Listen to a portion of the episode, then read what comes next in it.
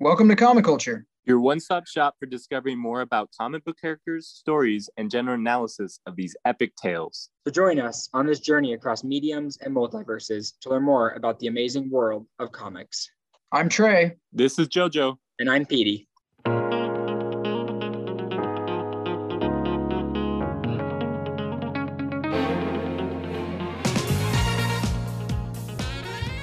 Right, welcome back, guys. We're going to start off with some comic news. We'll start off with Pete. Yeah, so I've got some pretty cool news. Uh, the Superman title is going to be replaced by a new title called Superman Son of Kal-El, which is going to uh, basically take place same timeline, but we're going to have Jonathan Kent as the main Superman. Um, they explored this a little bit with the Future State, and Tom Taylor has been doing a lot with this character. Uh, he did some really cool stuff with him in DCeased. So I'm excited for him to be taking on this title.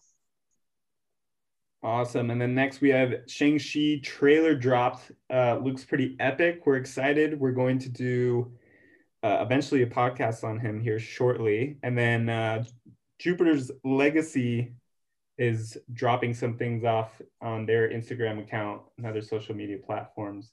Um, so we're getting excited for that as well. And then we've got another Fortnite superhero crossover. This one's actually pretty dope. It's called Batman Zero Point. And Batman finds himself trapped on the Fortnite island. And this is running in a six issue mini series. If you buy each copy or subscribe to DC Infinite, you'll get six codes. They come out about every two weeks. And if you submit all six codes on epic.com, you'll actually get six items plus a bonus of an armored Batman skin, which I love Fortnite. Don't love Batman, but the skin looks awesome. And then we'll also just take a second here to explain. We've set up our Patreon and fleshed it out a little bit more. We've got three tiers. Tier one is $3 a month, and that'll give you early access to our episodes and some speed editing by JoJo. Tier two will be $5 a month, where we'll offer an Ask Me Anything session each month during which we'll take requests for spotlights and other series, and we'll guarantee that we'll get requested characters spotlighted within one to two weeks. And then tier three, if you really want to help us out, keep us going, that'll be $10 a month. And we'll include all of the above plus two extra episodes per month. A couple things we're kicking around is a review of the new Justice Society of America movie and a couple other interviews and stuff we've got planned. So we're also looking at doing a raffle, so stay tuned. Yeah, and just off that really quick, we're excited to begin this Patreon up. Uh, we hope you can, can, can come support us, um, obviously for some of the extra content, and also if you like what we're doing, we'd love to, to see some support there for sure.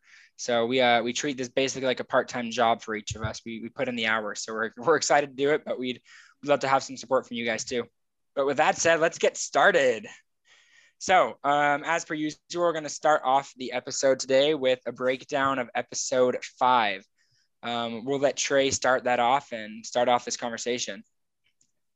So I'm pretty sure I lost the gentleman's bet I made with myself last week. I guaranteed that this issue would be all about empathizing with John Walker. I think I went as far as calling my shot, saying that they would open with some kind of dramatic war scene in the Middle East. Totally wrong. Opened with a relatively decent fight scene between John, the Falcon, and the Winter Soldier uh, where John held his own, but got beat. In the process, he did rip off the wings of the Falcon. So, whether that's foreshadowing or not, we'll have to see. Uh, Falcon and the Winter Soldier, I guess, technically win the fight, though they're all pretty worse for the wear. Bucky picks up the shield and kind of throws it down at Sam and glares at him. I want to ask you guys do you see any symbolism there in his wings getting torn off? Yeah. So, I mean, I think I'd say for sure, I think it's a symbol of him kind of losing the title of Falcon to move in towards Captain America. Uh, with that said, I hope that Wakanda suitcase has a pair of wings in it that are nicer and upgraded because I think it's stupid if he doesn't have. I mean, Falcon Cap has wings, so I want to see the full suit. I don't want to see him just uh, with another mm, like rendition of the Captain America suit. I want him to have wings, so hopefully he gets them back. Yeah, I know, and we had talked about this. I think after the first episode breakdown, in the comics, Torres is the one that kind of takes the mantle of, of the Falcon. And so it was interesting that Torres is actually the one that asked Sam about the wings and, and took the wings. So possibly a, a path to, for him to to take on that mantle. But I agree with Petey where I do I would like to see um, the Falcon with his wings and the shield. Well, obviously not going to show the image here, but there was a leak that the internet did hide pretty well. But ironically enough, of all places, Hallmark leaked a Falcon and Winter Soldier Christmas ornament series. Have you guys seen that? Oof. No, I haven't. So it does actually show the new Falcon suit. So I won't say anything. Um, I Man. thought uh, for about half a second that I had the self control not to look it up once I read that somewhere, and I looked it up. So it's gonna be pretty cool though. Yeah, I think We'll it's interesting how a lot of the times the toy industry and ornaments, things like that, are usually where things get leaked because they're not as used to having to keep that stuff contained. Well, and actually, a really interesting example of that, uh, actually, a very impressive example is the Baby Yoda craze. So Disney kept that so under lock and key that not only were the toys not released beforehand, they weren't even released basically until I think like six months after season one came out, which to me just seemed like a lot of lost cash. Like you could have at least probably had it ready to go like the day season one, you know, the day after season one dropped, but they held such a tight leash that it was actually they were like almost late to the game. Interesting. Anyways, I digress. So I wanted to talk about the next kind of act in episode five. There was a court martial hearing for John Walker, and just to kind of clarify the implications of that hearing, uh, he seemed kind relatively humble. That they keep painting him to have an anger issue, which frustrates me a little bit. I mean, he was, you know, kind of his own best friend declared him as being someone who always made the right decision under pressure. So to like kind of have this anger issue now, just I don't know, seems a little forced, but I, you know, what am I going to say? So basically, they announced that he will not serve any time in prison for his, you know, essentially his war crime, but he would have kind of two main punishments. Uh, one, he would hold no rank in retirement, and two, he would receive no benefits. Now, I don't know how long he was in the military. If he hit his, you know, he hit his time, he was going to get his pension and all of his benefits. But there's some pretty serious benefits that come with serving in the military and ending with an honorable discharge essentially they erased his entire military career. I mean, dramatically to hold no rank in retirement, to officially not be ranked, and then to receive no benefits as if it didn't happen. Um, so, real quick, without kind of diverging too far, because I have a couple other questions. Do you guys think that's fair or too harsh or what? No, I I personally think it was too harsh, um, and I say that because he he says right from the beginning of his career to the very end of his career when they stripped him of everything, he was the the byproduct or the product of the government, right? So he's having to carry the responsibility of basically what the government created. Um, seems like something the government would do in real life anyway, but yeah, I I don't think it's fair. Yeah, I I have a slightly different take. I I don't know if I think it's fair, but I think it's completely justified in the sense that it's what would happen in the real world. We, I mean, we can. I don't know. I mean, we can say that they that oh, but I mean, they made him, and they did. But I feel like the government, if a soldier were to go haywire like that in a public situation, as a government, they have to react harshly to basically save face. So Yeah. I personally think I completely get why the government did it. Whether or not it was too harsh on John Walker's part, yeah, I mean, for sure. He did something that, again, like I said in the last episode, if it were in a different context, I don't think we would have been seeing that same same reaction from the government. Well, I don't think if this occurred in real life, it would be so black and white. I think there would be a response from a PR perspective from the government. Um, I do think he would get a chance to explain how it wasn't what it looked like. Whether that's true or not, I kind of think he would have gotten off a little lighter had this been real life. Jojo led into their kind of his reaction. And again, what do you guys think? Was it appropriate? Did he did you like the way they had him get frustrated? What did that seem realistic, believable? What do you guys think, Pete? Yeah, no, the way he reacts is great. I mean, he's pissed and he should be. I mean, he has literally, is it three Medal of Honors that he has? And oh no, we're just going to ship you of that and you're basically left out on the curb. And so, I mean, it just goes though to serve the idea that this whole legacy of the Captain America shield is very, very controversial. Um, it's not all stars and stripes and basically wave the wave the flag around and everything's good. Um, it's just creating more tension with the fact that the show represents more than just the good side of, of America. Yeah, and and just adding to that, I mean, the government's basically pushing him to bow. Basically, made the choice for him, right? Now his his only option is to go with her, right? And so we'll we'll definitely see what what she has to offer to him in in this next episode, hopefully. But yeah. So I have a couple of points there. One, if you did have any, if you felt there was any ambiguity regarding her Val, her role showing up, um, there were some rumors spread that that was almost a Black Widow cameo. So if you didn't really know what she does, turns out she leads kind of a Black Ops team called the Thunderbolts in the comics. Yeah. But potentially he, you know, that could have been Black Widow and, and he could have he could be being led down a path towards kind of a Black Widow type career, which was very much a get your hands dirty type career. Same thing with Hawkeye. But I think this scene was extremely powerful. And I reached out, I think, to JoJo after, uh, because I actually, for the first time, watched this episode before both of you. I watched it at like 10 a.m. on Friday. And I said, I didn't love it, but it was passable for me. And it, it could potentially salvage the show. And I think that that's because that scene in the courthouse where it was John Walker trying to defend himself against a senator and you know board i think that scene showed us the real antagonist of the show. And the antagonist is the government. Not necessarily the us government but governments right? What is Karli fighting? She's fighting the government. I don't you know i don't know exactly what country she's from but she's clearly fighting the government the grc john walker has now been screwed by the government. Bucky and falcon have been trying to work for the government and they've crossed paths with Sharon Carter, who's also been screwed by the government. So now we're seeing a trend.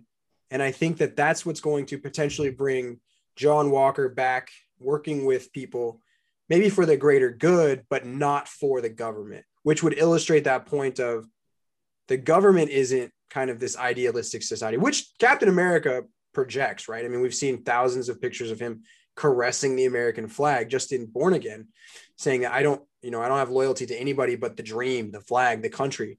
And this is kind of painting the dream, the flag, and the country in a different light and saying, I think saying John Walker, you'd probably be better off going somewhere else. Now, I totally agree with Petey, and I forgot about this, but they were talking about John Walker at the beginning of the show as like not just a top tier soldier, like the greatest soldier that America has ever seen. So I feel like that got lost in a lot of things. But again, they said the only three time Medal of Honor winner. And he essentially got almost no leeway when it came to this. This is pretty harsh, pretty harsh for the greatest soldier in American history, essentially. So, any thoughts there about the government being the actual antagonist of the show?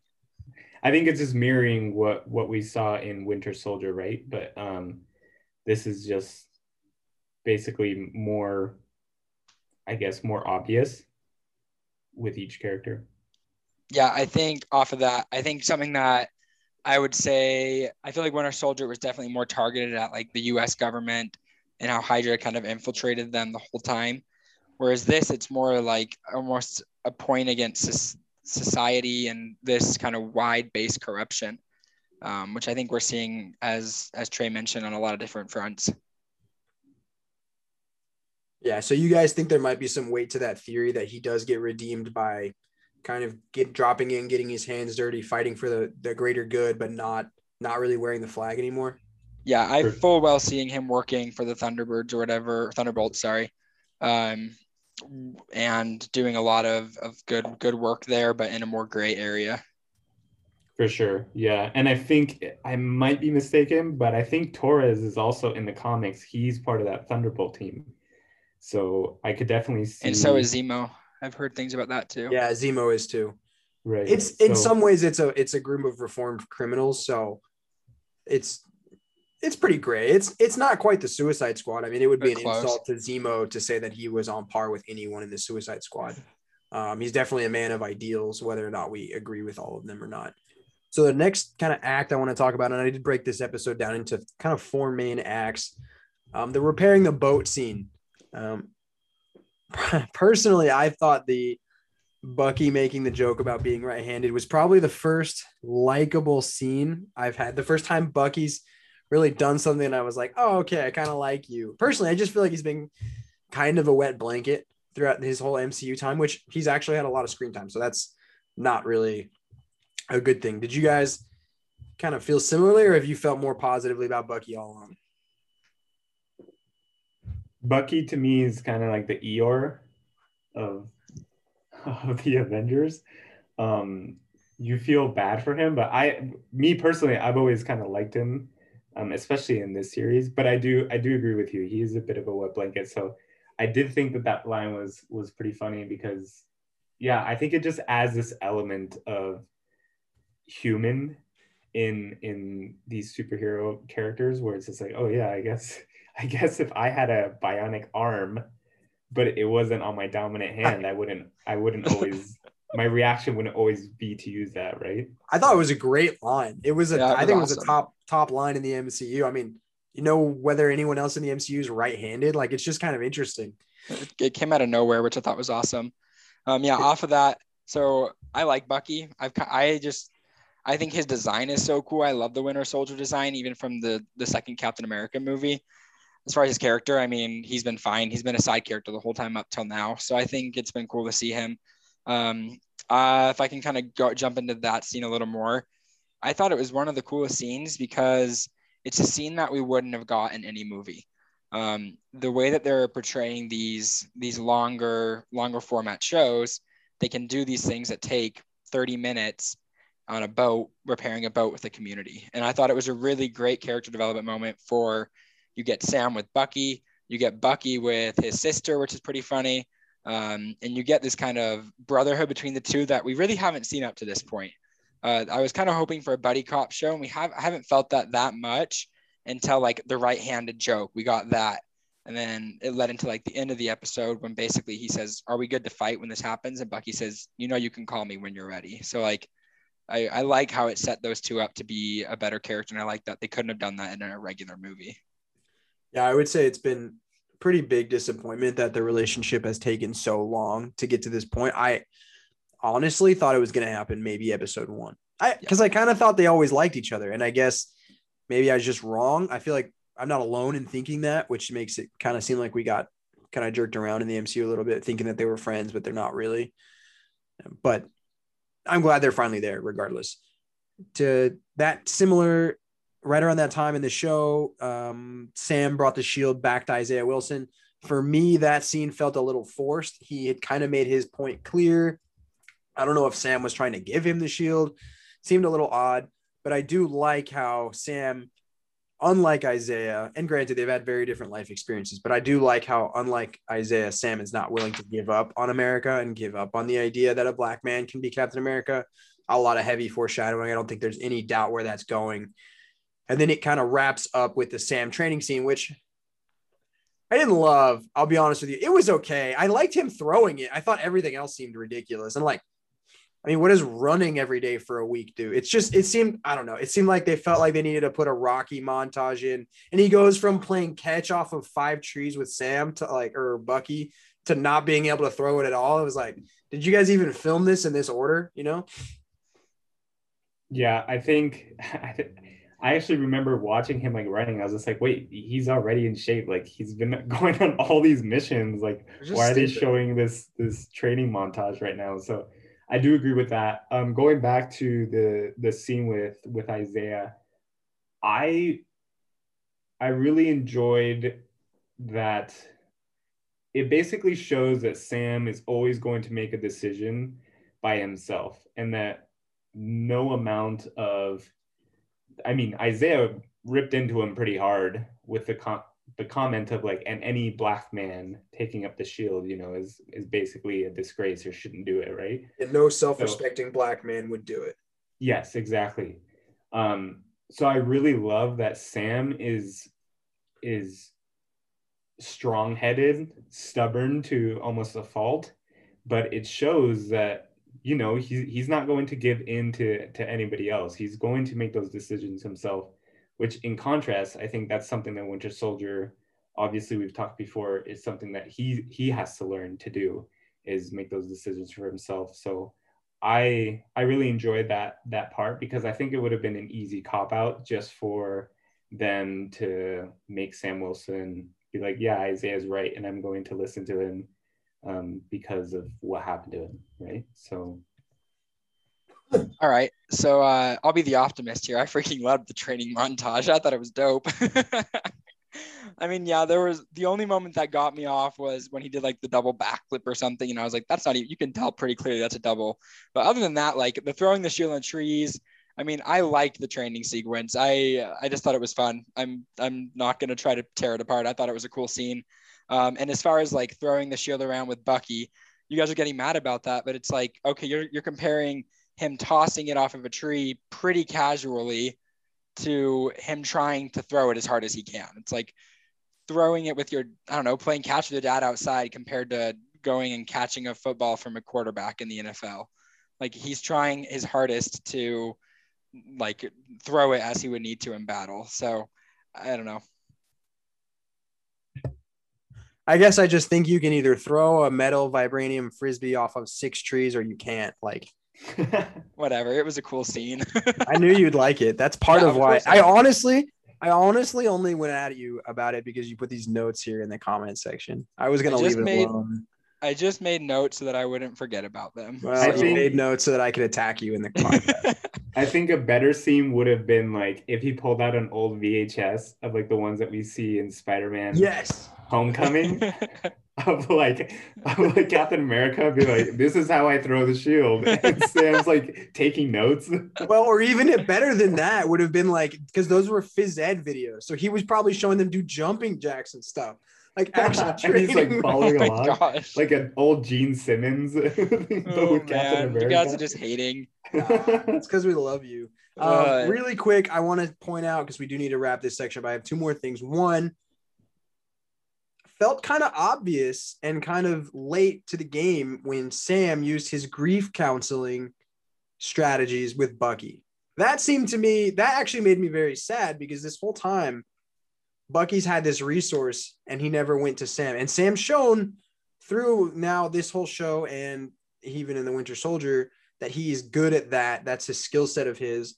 And Bucky probably could have turned to him earlier if he, you know, kind of manned up a little bit. And then I want to talk about the post credit scene. What did you guys think about him kind of hammering his own shield? Seemed a little forced. Like I know what they're trying to tell me, but like, what good does an iron? I guess maybe now I'm just like, okay, vibranium shield or Yeah. bust. It's gonna like- break in half. What metal is he using? You know, I don't know. It just seemed like okay, he's gonna look like he's running out there with a trash can in a Halloween costume. But I'm excited because I don't think that's actually gonna happen. But when I watched him do it in his garage, I thought, okay, budget Captain America. Even though I was excited, I was actually bummed to see the star because in the comics, his distinguishing thing is he's got a darker costume like he did earlier in the show, and then the middle of the shield says like U.S. So when he spray painted the star, I was like, dang it. But I guess it made me a little bit worried that they're going to go down this route of like he's a psychopath who still said like I am Captain America. Like I didn't like that line. I felt like that wasn't the direction I wanted them to go with him. I actually didn't watch. I didn't realize there was a post credit scene. so, so, So, this is all of that- very intriguing. I'm like imagining it. So this is actually better than watching the post credit scene because I literally envisioned him getting a trash can lid from his like neighbors and going and just spraying a star on it. And I'm here for that. I want to see U.S. agent it's pretty much show that. up to a superhero fight with a trash can lid and kick. I am naked. Captain America. I only stayed for the post credit because I was like, "There's 10 minutes left until this show ends. There's got to be something." There's they're give always us." eight minutes. They have the longest credits ever.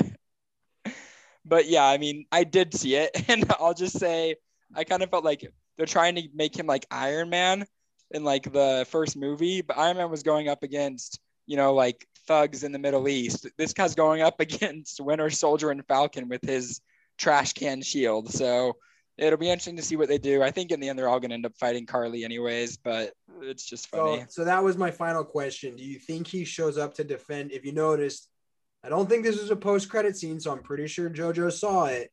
There's a scene where there's the, the senators are trying to have the hearing, and they're the one senator who we've already seen be kind of a jerk was saying, We don't even need to vote, let's just pass it. And that was the guy that also gave the, the judge passed the judgment or whatever.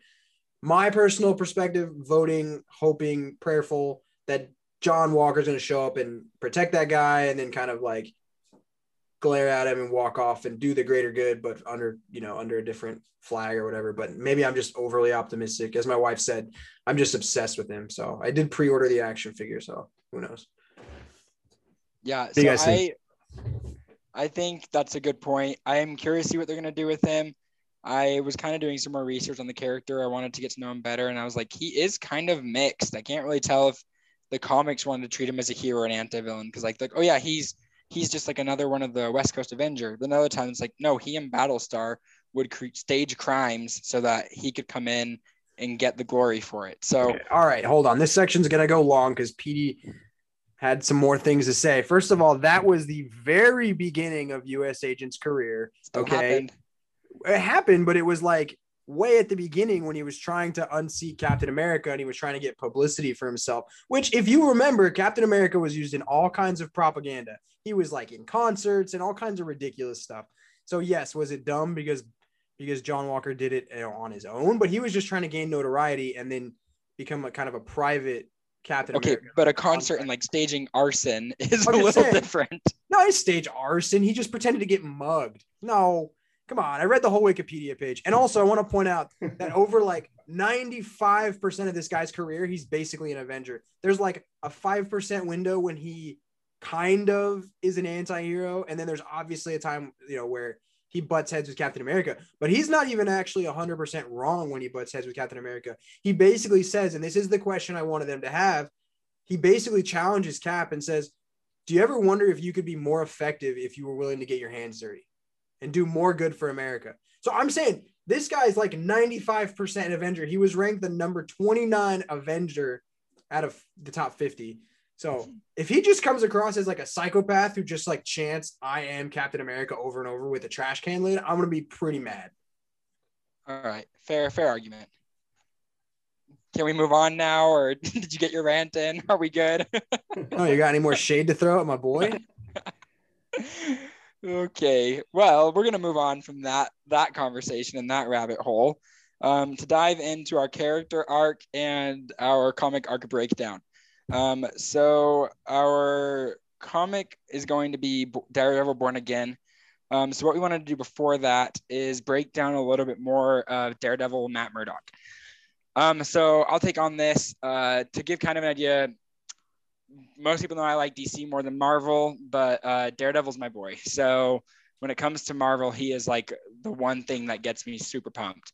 Uh, I think he is objectively, honestly, like one of the best character designs ever made in all of comics. I think he's it's brilliant. Um, so love the guy to death. So I'm excited to talk about this. His first appearance was in April of 1964 in his very own comic Daredevil issue number one. Um, basic origin. I want to kind of break down and kind of discuss more about his character. Uh, basically, he grew up with his dad. His dad was a boxer, uh, single dad. You don't see who his mom is until much later on in life, actually in Born Again. Um, but yeah, his dad was a boxer and always taught his son that he needed to get an education to have a better life for himself. And so Matt studied really hard and pretty much learned the importance of education. Throughout his childhood, uh, worked really hard at his studies, and then uh, until one time he saw somebody in the street who looked like he was going to get hit by a car, um, a big semi truck. So he pushed the guy out of the way. The semi truck basically not exploded, but the chemicals in it fell out, and so he went blind. Um, and that gave him his powers for the radar sense, which he gets. Petey, is it true? Are the rumors true that this is actually the same chemical spill that did lead to the uh, growth of the Teenage Mutant Ninja Turtles? You know, it was funny. I was wondering if we were going to talk about that because it's like a myth. I Oh, think is. it's it's it's legit. I think it's legit that this is the same chemical that created the Teenage Mutant Ninja Turtles. Oh no, yeah, Um, that's. I mean, it's not confirmed from Marvel's perspective because it's not a Marvel property, but it is like hundred percent true from Well- the company that produces the Ninja Turtles. They even fight you- a clan called the Foot Exactly. foil the Ninja Clan, the Hand. Yeah, it's definitely. I think Teenage Mutant Ninja Turtles is definitely uh, like a parody of Daredevil in a sense because of the way they treat it with the hand, the foot. Um, you've got Splinter, Stick. It's like they're pretty similar. So it's kind of funny that that's that we bring that up. So yes, definitely confirmed. um, but yeah, so gets these powers, radar sense. Um, too bad the the, ten, the Teenage Mutant Ninja Turtles didn't get this type of power because Matt Murdock's power is very interesting in the sense that he is blind, um, but due to his heightened senses that the radioactive uh, material created, he has a 360 degree um, radar of up to 100 feet. And if he focuses certain senses, there's really no limits. I tried to look it up and get a defined thing of how far he can hear, um, how far he can feel things, smell things, and they keep it pretty, pretty vague. Um, what do you guys think of his radar sense? Do you like that power? Do you think it's a little over the top? What do you think? I personally think it is awesome, and I love the way that it's portrayed, especially in the comics. In fact, I think that the comics at times portray it better than at least the Ben Affleck movie, right? I felt like that was that was not the best personally. Whereas the Netflix show, I've only seen the first season, but yeah, I think that's such a cool, cool Yes, yes, Trey. I've only seen the, the first season. I'm sorry to disappoint. Yeah, we're gonna pause this podcast, go watch the for the the next two seasons, and then we can come back and have this conversation. I know, I know. I'm sorry, but I mean, what do you guys expect from me? um, but anyways, yeah. Just to wrap things up, I think it's honestly probably one of the coolest abilities in in comics. Yeah, I think it's very unique. Um, and so then he goes and basically trains heightens his abilities even more with this stick character, who's another blind ninja. Very convenient, but he gets trained basically uh, and learns other martial arts along the way, and then takes on the role of Devils of the Devil of Hell Kitchen, or as we call him, Daredevil. Um, he also becomes a lawyer. So that's kind of Matt Murdock as a lawyer. And then it's interesting because in uh, the comics and Marvel, if people need an, a lawyer, any sort of superhero needs a lawyer, they basically go to Matt Murdock. And most of them don't even know that he's Daredevil, but they still go to him because they've noticed his basically kindness and like the way he treats superheroes, not understanding why he does that. But uh, it's a cool side note for sure. Uh, kind of want to open this up now and have more of a discussion about him. Biggest thing I want to discuss are the irony of him being a lawyer who's blind fighting justice on both fronts. There's a lot in that expression. Um, what do you guys think of him being a lawyer and also being a vigilante at the same time? And what kind of what does that make you feel like?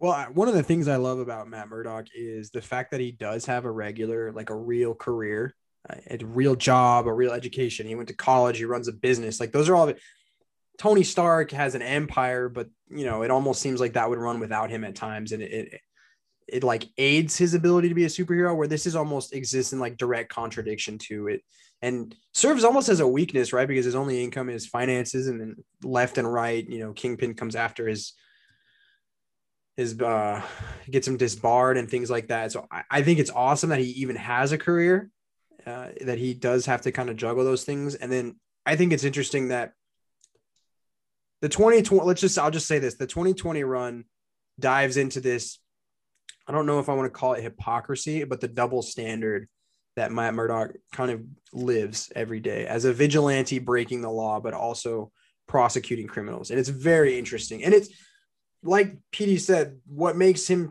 one of the best designed characters in all of comics is this internal turmoil. He doesn't get to go home at night and think that he's doing the right thing. He's always torn about that. Most heroes go home and they think, oh, I made the world a better place. And he has this kind of never ending turmoil of, am I, am I doing the right thing? Am I worthy of God? He's a very religious man. And that, that makes him very interesting and very, very nuanced.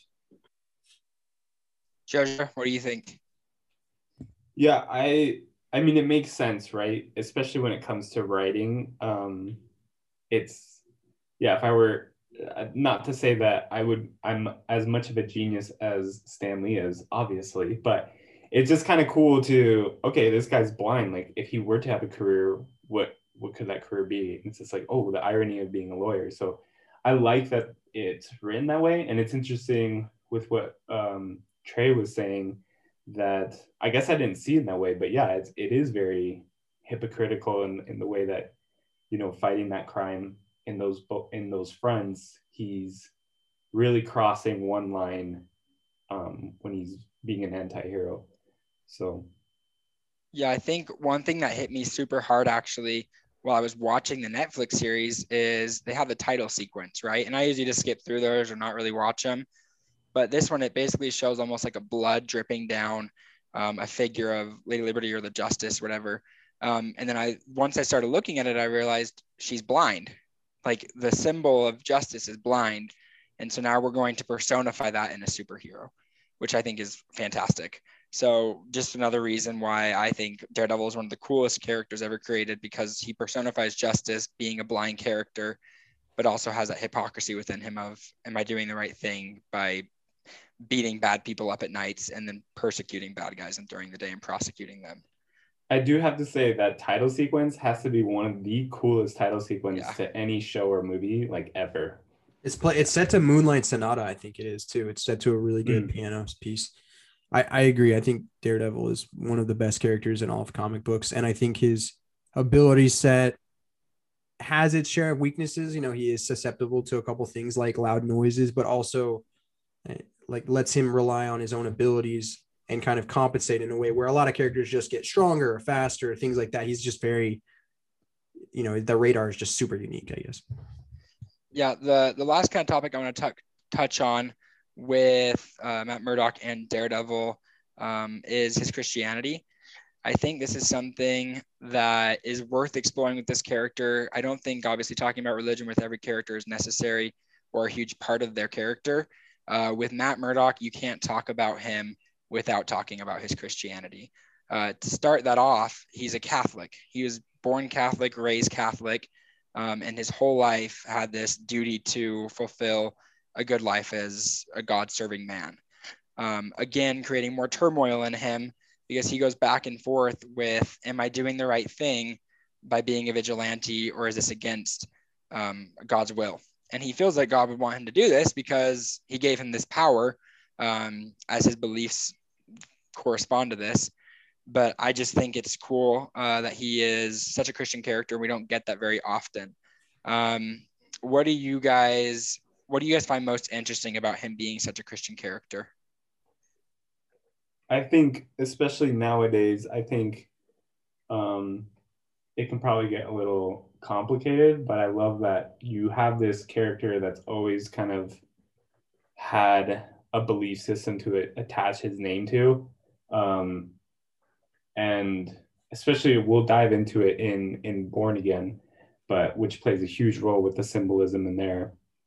But I think it's pretty cool. I mean, me obviously being a Christian, I think it it I just connect with it more and it makes sense and it, it gives you a different perspective of okay if if someone did have these um, belief systems or was in a specific religion how would that affect his actions right? And to the point though where it's not so much like captain america where it's black and white. To the contrary it's very very gray. Yeah, um, Daredevil is super complicated character, and I think although a lot of times we think that religion kind of clarifies things, for Matt Murdock it almost complicates things, but at the same time it's kind of um, what saves him and his sanity. Yeah, I think those are all great points. I think it's really interesting to have a hero who's pretty much on all accounts doing good and doing the right thing hold himself to such a high standard that despite doing an overwhelming amount of good, he still struggles to feel like he's not good enough and he's not worthy. And that's a very relatable thing as someone who is, you know, religious. And I think one of my favorite things about Matt Murdock is essentially he feels so compelled to make the world a better place that he's risking kind of the thing that's the most important to him, which is, you know, his worthiness to God. But he's willing to go kind of put that on the line and potentially do what maybe God doesn't approve of by punching bad guys. But he's willing to do it if it keeps people safe. And I think that's really cool. And I think it's really cool that his scope is so small. Like he never expands his scope past Hell's Kitchen. And Hell's Kitchen is a very small part of New York. It's like a borough. It's a fraction of New York City. Whereas Spider-Man is all of New York. If you've played the Spider-Man games, you can kind of see his domain. Like no, Daredevil's domain is very small and he keeps it that way and he refuses to go bigger. And it just matters what's going on in the kitchen. Yeah, and I think that's cool because you get moments where people try to kind of recruit him out of it, and he's like, "No, I prefer to just be on the streets and like be there for my people." Uh, again, the Christianity, the justice, all these things create such a turmoil in this character that I think makes him so relatable because anyone who's ever tried to do anything that they feel that they're not capable of doing has that sense of never being enough. Um, and Matt Murdock struggles with that so much. I mean, even as we're talking about this now, it just gets my blood, blood boiling. So I'm like, gosh, this guy has the hardest life. Like he hates himself internally and he does so much good. He literally prosecutes bad guys during the day and then at night is putting bad guys behind bars for all their violent actions. And be it his means, he is a little darker um, than your typical Spider-Man. I think he pushes the limits a little bit more with how far he'll take somebody, as far as how much he'll hit them. Um, but I think he does a really good job of being a good hero and a light um, off of that. Before we run out of time on this section, I totally forgot one of my favorite things about Daredevil is this kind of recurring relationship he has with Frank Castle, who, if you know anything about Frank Castle, you know that he crosses every line there is to cross as long as bad guys are involved. He kills everyone. Um, and he basically challenges Daredevil and kind of, I think he kind of calls him out for not. Oh, I'm trying to remember. It's in the 2020 run. He basically yeah, calls he basically him out. calls him out for not using guns, not being more violent with the criminals. yeah, and because at the time Daredevil had just murdered somebody by accident. Because he doesn't kill people, but he does by accident. Well, he did one. It's like one guy in his whole career he actually killed, and then he turns himself in because he feels so bad about it. But that's not the point of this story. The point of this story, and thank you, Petey, because I forgot about that stuff, is that he picks up a gun and he just like does like insane things with it. And he turns out he he basically what did he did he shoot the Punisher? He shoots the Punisher in like Yeah. six different spots, like just on the nerves, not Yeah. in like fatal spots, just on the nerve ending. So he was like paralyzed for a few minutes. Yeah, and then he throws the gun down and says, "The real reason I don't use guns is because that would be too deadly and it wouldn't even be fair." Because he can, he knows your anatomy. He can like sense your blood flowing. It's how he can fight these people, and like it's a recurring thing. Whenever he beats up criminals, you'll always see the cops like detailing it. They'll be like, "Yeah, no serious injuries, no bones broken, just like knocked out. He just did like." Some kind of nerve ending, and it's so impressive. And he just has such restraint. And that's Yeah. why it is so hard. He basically kind of slips up when he does accidentally kill that guy. But again, he really tries to make amends in that current storyline, which is running right now. He's currently in prison. Yeah. Like, has Spider-Man come in to like take him in. And I was so I know I'm getting a little bit off tangent. I was so pissed about that. I was like, Daredevil is such a developed, established hero. Who do you think you are, Spider-Man, to come in and try to take him in and like retire him essentially? Yeah. Did that bother a- you? Yeah, I think that the respect that he doesn't get from other heroes too, because he is so small, bugs me. Because I put him on par as far as fighting skills and things like that. He could be an Avenger, and he has been. I mean, he's been Yeah. a defender and things like that. So it bugs me. Um, I do think one thing that there's two more things I want to kind of end off with really quick. Want to mention what JoJo said. Even ignoring all the cool things about Matt Murdock, uh, JoJo mentioned the the comics and how they portray his radar sense they are so freaking cool. Like the the way they show him when he's like fighting somebody, he's he looks like he's passed out on the road one time, and a guy goes with a crowbar to hit him on the back, and he like has a thought bubble that says, "What people don't realize my radar sense, it's like I'm looking right at him right now," and then just de- completely demolishes him. Um, and then when he's trying to like do a he someone's lying in the background of the panel, you'll see like a little heartbeat monitor, and he can tell when it fluctuates. And so there's these things that are just like really small details that are really cool. Um, he's- he's know. even known, other like- examples. Matt Murdock, the lawyer, is even known kind of notoriously for being essentially a human lie detector. So it is interesting that it kind of carries over into his daily life. yeah, I think it's so cool. Um, the one other thing I, it's going to tie it back to the Christianity and kind of the struggle within him is his name. Why on earth does a Christian character choose the name Daredevil or the Devil of Hell's Kitchen? Um, and I kind of want to talk about this because when I was younger, I never wanted to read him or talk about him because I was like, who is this terrifying looking character? Um, but the cool thing is, is he wants to be the thing that terrifies people into choosing righteous paths, quote unquote, um, which I, I think is a cool take.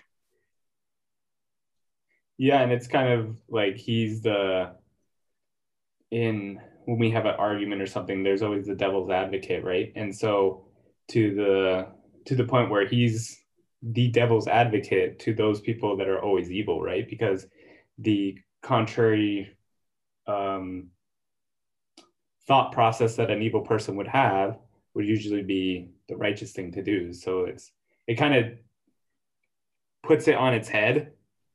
Um, so I think that's pretty cool. But I never really, yeah, I guess I never really made that connection or thought about it. Just like, yeah, he, with him being so Christian, why not the angel of Hell's Kitchen? but that just doesn't seem as cool.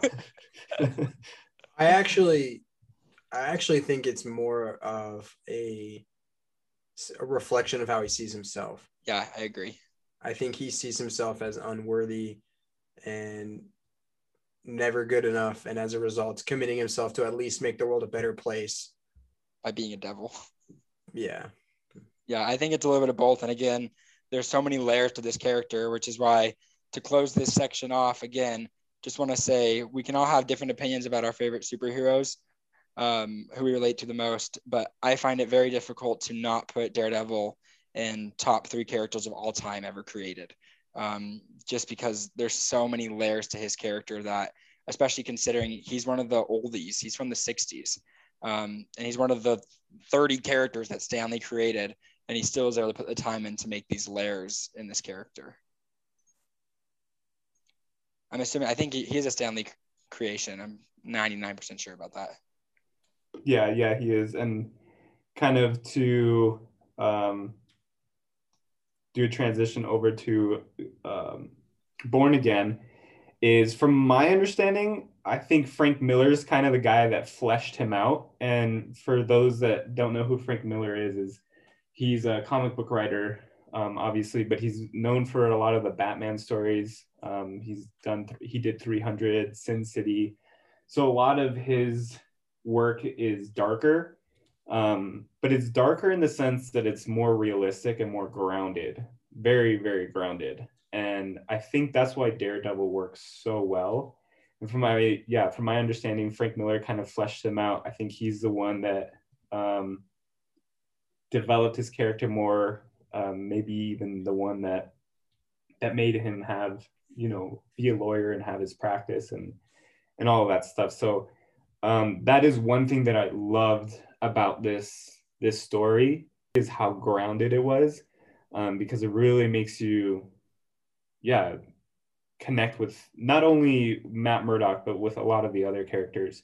So the the synopsis of, of born again we start off with with karen who used to be a, uh, an ex-girlfriend of daredevil and she left new york and she left new york to become an actress apparently but she became a junkie so she and it, it literally starts from the very very beginning she is so addicted and so um, hooked on on Junk. heroin on junk uh, as the comic says that she doesn't have anything like at all to leverage or to to pay except for matt murdock or matt murdock the name uh, the identity of daredevil and so she basically sells this and eventually gets funneled up to to uh, to fisk um, to kingpin. And so with that information instead of fisk basically just putting a hit and and killing the daredevil he basically wants to he's a prey playing with its food right? He wants to completely destroy daredevil in every sense um, and so you find out that Daredevil, you know, his practice gets closed. He gets into trouble. Um, there's a Fisk hires or pays off this this cop to basically say that um, uh, there was some fraudulent activity or a false false testimony or something that kind of puts uh, Matt Murdock into into a, a, tough situation. He gets alienated from his friends, from his ex lovers. Um, and then to top it all, all off, his apartment's apartment gets blown up. And so here Kingpin is basically just watching this, like he he's enjoying every bit of it because he, I think in I can't remember the exact words, but he basically says that he wants to. It's not so much about the fear, but just breaking down the will and and the hope of Daredevil because he understands that that's kind of how Daredevil thrives is on hope is seeing that you know you can you can redeem other people um So yeah, up to this point you've recapped so far. I want to say, even though this was written in the '60s, was on par with anything I've read recently. And I'm kind of a modern comics fan. I thought this was extremely well written. Um, the, yeah, obviously you have to look past some with some art and some close-ups of Karen Page's face. But besides that, this up to this part was like a nine and a half out of ten. And one of the scenes that you just mentioned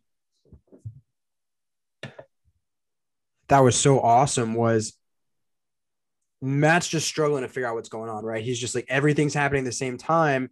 And then he comes back and his building is blown up and he's looking at kind of the remnants of it. And he just kind of says to himself, None of this said gangster until right now. And he's like, he has no idea who's done any of it until now. And he goes, You shouldn't have signed your work, Kingpin. And I thought that was, I thought that was one of the best scenes I've ever seen. It was so awesome. It was like, man, the Kingpin had it. He had him right where he wanted and he pushed it too far. He played with his food for too long. And what's awesome about the Kingpin kind of describing what he's doing is he over and over says that he's trying to destroy basically the only good man he's ever known. Yeah, exactly. And so this is, and we'll kind of get into the symbolism after this synopsis, but this is kind of um, the gist of the story is kind of that one one old life has to end in order for a new one to begin, uh, and this is kind of where we're at with with Matt Murdock after his apartment gets blown up. Um, he's basically homeless, living on the streets. Um, uh, well, I guess before that, so as Trey mentioned, he he finds out that it is Kingpin. So he goes to Kingpin, and Kingpin basically like knocks the snot out of him. And instead of killing him then and there, as Trey mentioned, he's continuing to play with his food. So he's just like, how how can I break Matt Murdock down even more? And so he wants to set up a scene where he throws Matt Murdock into a stolen cab with alcohol and then tosses them in a lake, basically. And so that's kind of like the rock bottom. Um, but weeks have gone by and Kingpin hasn't heard back. And so obviously he's a little nervous now because he's like, why isn't this story blowing up that Matt Murdock was was found in this cab? And so they go and he he hires some people to go and, and they find that the cab is empty at the bottom of, of the river. And this um yeah, this kind of starts the, the upper momentum of Daredevil's story. And not to get into a lot of the details of it, but yeah, he's he's alienated from from Foggy, from one of his ex-girlfriends, from Ben Urich, who's a, a reporter who's a good friend of Matt Murdock, but alienates himself from him. And he gets to the point where he has no hope and he's going to I, I, think it's he sees a mugging and doesn't even do anything until basically the the gang the the gang members or the the thugs attack him and he gets stabbed. Gets taken into the nunnery and and he's revived. And the nun that he, that's talking to him and this is kind of cool because it, it shows um, the, the how far his his senses go. He notices the nun's heartbeat and he recognizes it. Like it's something familiar and he finds out that well it gives the indication that she is his mother. So yeah he anyway so with sister maggie he finds this uh, something familiar about it. Um, the the details of it may you can kind of argue which way to go but he he kind of feel senses that he he knows her and that she's from his past and his mother. Um, and so again that gives them another like lift up. And so then karen this kind of goes back to karen because this is a, a redemptive arc for her as well. She feels awful that she's she's uh that she obviously gave life. up yeah his name. And she's not really aware of, of what's gone with matt murdock but she she knows that she basically screwed him over and so she's trying to make her way back to new york um, she's I mean, basically with a pimp in New York to try to find Matt Murdock and stuff. It just really, she's digging herself in a deeper hole. Um, anyway, so then Kingpin decides to, he's just like, okay, if I, what else can I do? So he decides to hire this lunatic to dress up as the Daredevil to the now basically ruin Daredevil's reputation in in Hell's Kitchen. Um, and so at the same time, or roughly around the same time, of course, Matt Murdock comes, beats this guy up, takes back the Daredevil suit, and also beats up Karen's pimp. And then they have a moment together. She she gets her opportunity to apologize, and Daredevil, being the sweet, tender, merciful man that he is, he basically takes Karen back, which. Um, yeah, ex- exactly. Tough sell. Tough sell. yeah, very tough sell in that that small window.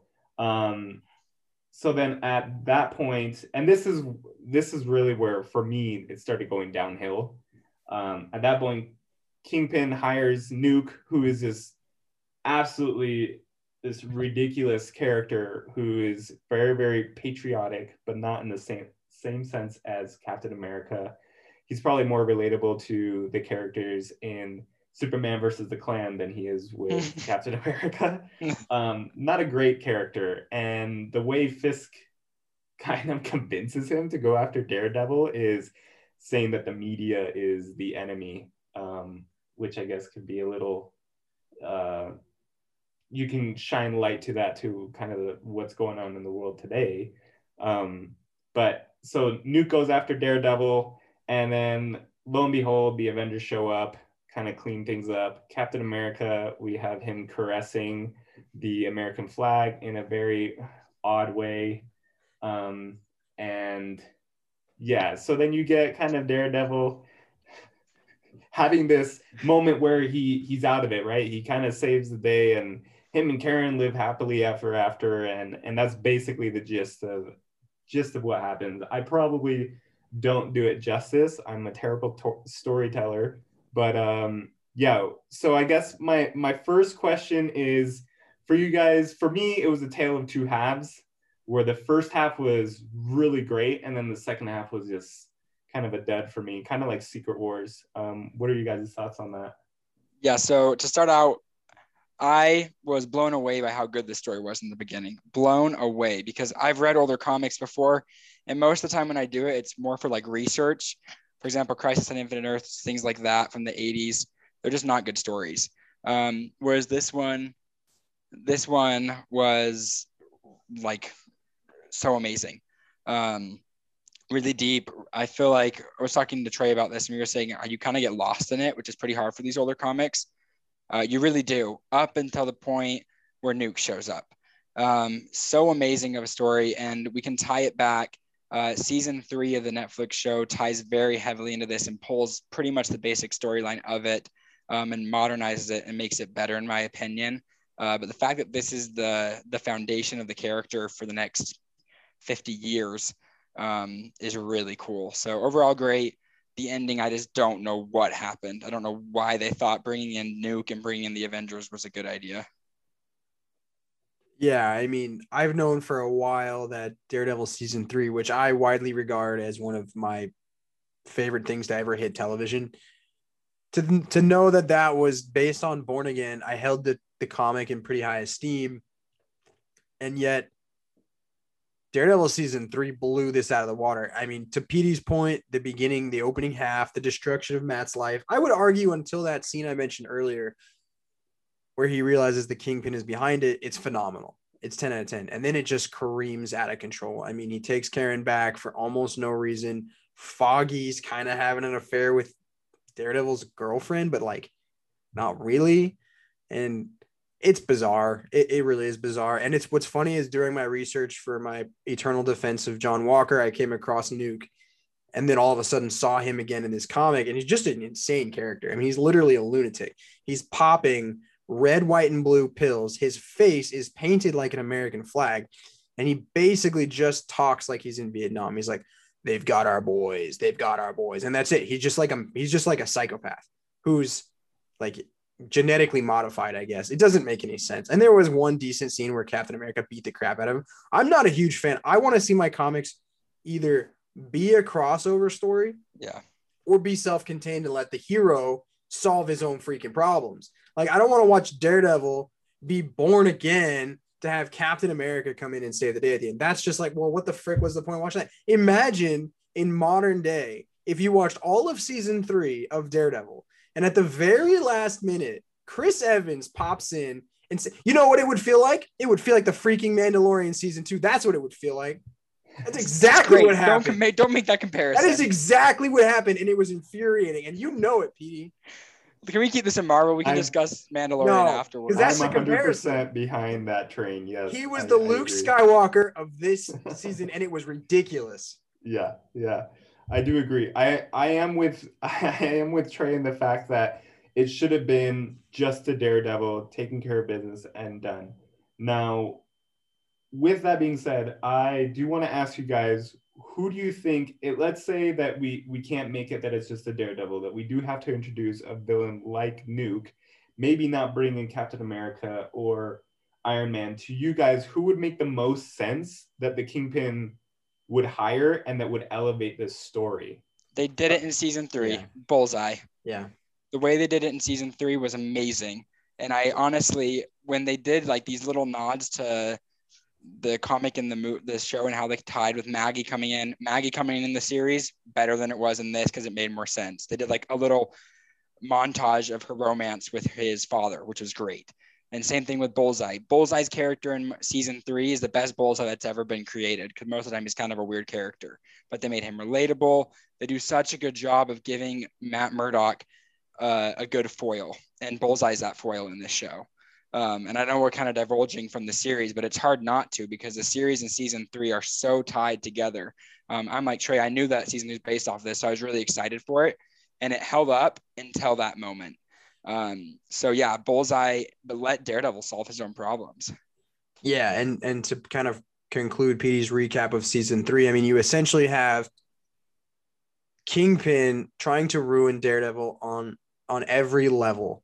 So he hires Matt Murdock has basically given up the suit, and Kingpin hires Bullseye to put on the suit and go and commit a series of crimes with his weapon and basically become his enforcer. So to the public, Daredevil has now become a bad guy.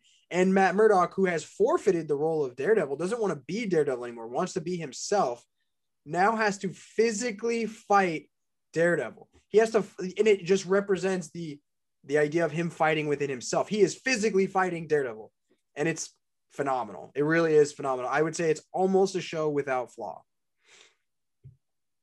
Yeah, I like what you said there at the end because I do think let's dive into the symbolism of of this. Um, because as you said, it's it in the show you mentioned that Daredevil is literally fighting with himself, and a lot of the the belief in Christianity is this internal struggle between the spiritual side and, and the physical side of man, right? The kind of the the carnal side of man as as um, in in scripture talk. Um, and so one of the things, and I was when we when we rate these series, I was pretty harsh with the art just because I'm comparing it to the the art of the other series that we've read. But um, now that I kind of uh, dove deeper in into the symbolism of this, I actually would rate the art higher um, just because of the symbolism. So you have kind of the splash pages in the first couple chapters. We have Matt Murdock in the fetal position. Um, defeated right? And then with with um with sister maggie he's he's kind of you know caressed. Well before that one he's he's laying in the bed in kind of the position of the cross right? Where the this ending where that life of his has ended if we're if we're talking about symbolism with the christian christian world. And then maggie holding him which is very symbolic of um with Mary holding Jesus after he is dead. And then the next one is of Matt Murdock standing up, which is representative of the Savior coming out of the tomb, risen, right? And kind of this redemptive arc. And in no way are we making the one-on-one um, comparison with with Jesus and with the Daredevil, but it is it is cool and it's again, going back to the idea of having this this Christian um, based superhero and this arc between, um, as I mentioned earlier, the the theme which is in, in the New Testament of um, you know giving up an old life for a new life, which is through baptism, right? And with Matt Murdock, it is this this role where it, almost anytime and this can be true for all of us. Anytime that we're comfortable usually something is thrown in our way for us to grow and learn and progress right? And when you have something to look forward to especially in religion you you have this this hope and this faith that no matter how hard things can get we're never alone. We can do it with the help of others. We can do it with the higher power. We can do it with our belief and we can come out of it better and stronger so when you guys had read this what are kind of the those uh, christian symbols that jumped out to you or what what are those connections that you saw um, as you read this Okay, yeah. So, um, one of the biggest things I noticed with him, uh, I think you mentioned it, is basically that he really is reborn in this series. Um, you see him go through, like you mentioned, with those art pieces of every stage of him losing everything, having to start over, and then recreating his own his own life that he has. Um, and I think overall, just that the fact that throughout the series you do see that. Um, again, I I almost, when I talk about Born Again, I almost want to tell people, you know, if you want a good Born Again story, the original is great, but the season three is a better modern adaptation of it. Um, I'm not going to get mad at Frank Miller. It's one of those things when you look at timepieces, you have to take things into effect that things are different. Um, the way they did comics were very different than the way they are they are done now. Writing has changed, um, and so we're looking at it modernized. We can get a little annoyed, but for his time, Frank Miller really set up the foundation for Daredevil. So I think it's important to, I mean, I, again, I'm not trying to say that I enjoyed the ending, but it's, I think it's important to respect that, respect that what he did really was create more of these Christian roots um, with the character that weren't as fleshed out until this series. Yeah, I agree. And the reality is, it was probably not as much of a standalone story as it is kind of regarded as now. And that's, there were clearly some things that were going on with Captain America before and after that that probably would make a lot more sense and maybe make it not feel so much like he hijacked it if you had read kind of what continued on. I'm not sure, but I'm just going to give him the benefit of that as well. Okay, well, I think that basically ends it for for now. Uh, thank you guys for jumping in. Um, so what we're going to do, um, want to talk about next week's episode, um, and then we're going to read some reviews really quick. Um, next week's episode, we've got Shoto Todoroki from My Hero Academia. Um, and then we're going to read some of that for you guys and then finish up and break down the rest of Falcon and Winter Soldier. All right. And our five star review for the week was by Slammin AAM. And it said, I love this podcast. JoJo and Petey are my favorites. All right. Thanks, guys.